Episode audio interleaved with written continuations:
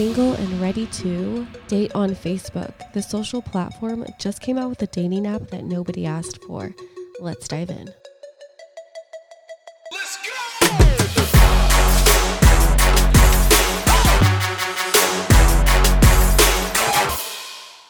Facebook dating. How's it going to change advertising?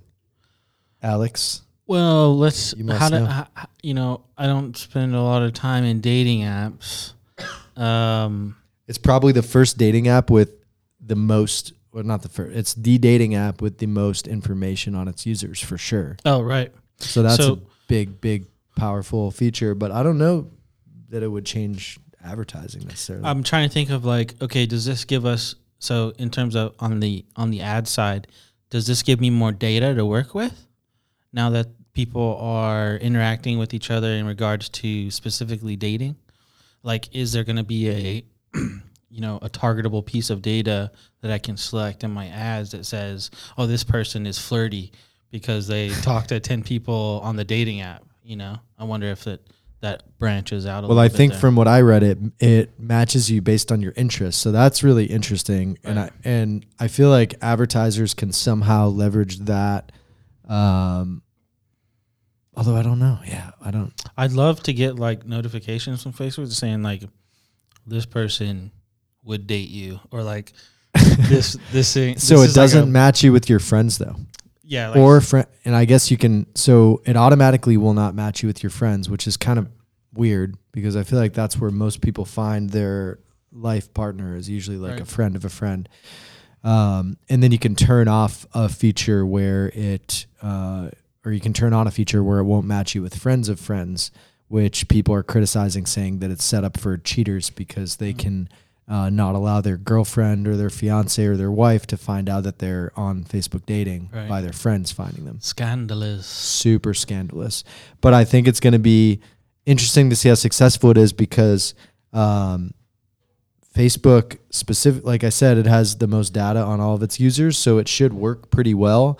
Uh, but I also kind of feel like they're a little bit late in the game. There's already some pretty solid dating apps that people uh, are using that seem to be working fine, and I feel like the demographic for dating is not on Facebook as much as they were maybe five years ago. Yeah, I I have a theory maybe to why they're so late is so just like you said they have the most data on us, which means if they apply it well enough, the app how the app works could be a lot better than how Tinder and, and those platforms work because if they utilize the data right and they have good machines, machine learning takes place and they should be matching me with spot on matches. Right, because a standard algorithm for a dating website just goes by you inputting your interests and telling the app what you're interested in, but it's not going by your actual activity and what you Right. do on a day-to-day basis. So Facebook can go a step further and they not only know what you're interested in, but they know what you spend your time doing, where you go, what restaurants you go to, etc. the um, data they don't have is like this this this person that does this kind of stuff online would like this person that does this stuff online. Like they can only really match the two. That's what they're going to learn though. And I feel like that's how it's going to change advertising, but I can't think of how yet. But I feel like there's a there's this has something to do with changing and applying their advertising platform to dating. And I wish I could think of what their angle is, but basically they're going to collect a whole new set of data on how people that date interact with each other. yes, exactly. And that will be somehow available. And I think m- maybe. They've waited this long because they've been trying to understand how their like I think their machine learning's in a place right now where now they can do they can actually see the light at the end of the tunnel on this. So like before they didn't launch it because they knew what they wanted to do, but the machines couldn't, you know, go fast enough for them. And then Mhm. now they have that ability and they've been planning it out and now they're launching it. I think that's why we haven't seen it maybe. But do you feel like uh, Facebook isn't used as much for learning about other people anymore as much as it was maybe in like 2009? I, I remember a time when we used Facebook to look at someone's profile and see their pictures and see what they're Mm. up to. I can't remember the last time that I did that. I go on there and watch videos and see the news and see people arguing. um, Yeah. But I feel like when I say they're late to the game, that's what I mean. I feel like they would have had a more captive, engaged dating audience like in 2009 versus now. So would it have been worth rolling it out before they had all of that collected data um, as they were building it? I guess we'll never know. Yeah, uh, the articles I read was like this is in response to them losing the 38% user share or whatever they had, um, you know, four or five years ago. Which is re- really strange because they lost a huge chunk of users and now they're starting a service that relies on having a lot of users. Yeah, I mean, what But- did they expect people to just be like? Oh, this Facebook thing is amazing. You need to come back on the platform and use it. You know, I don't know if that's going to regain them usership or activity. Yeah, but know. like you said, it could be, it could work really, really well. If you're into dating, it might actually pair you up with people that truly like what you like, and they're not just. Because I, I feel like I haven't really ever used a dating app, um, but I do feel like when you when you're using a dating app and you're choosing different uh, interests that you have or whatever, you're probably not being as truthful as exactly. Yeah. you could be because you're also trying to impress right you're trying to think of things that other people would like you're not being really true to your actual interests necessarily you can't really lie when facebook's watching your every activity for the last like 11 years So, and like, if this, if their thing is is powerful, right, where they're using all this data on the people to match them, you can't really tell people that, oh, we matched you because.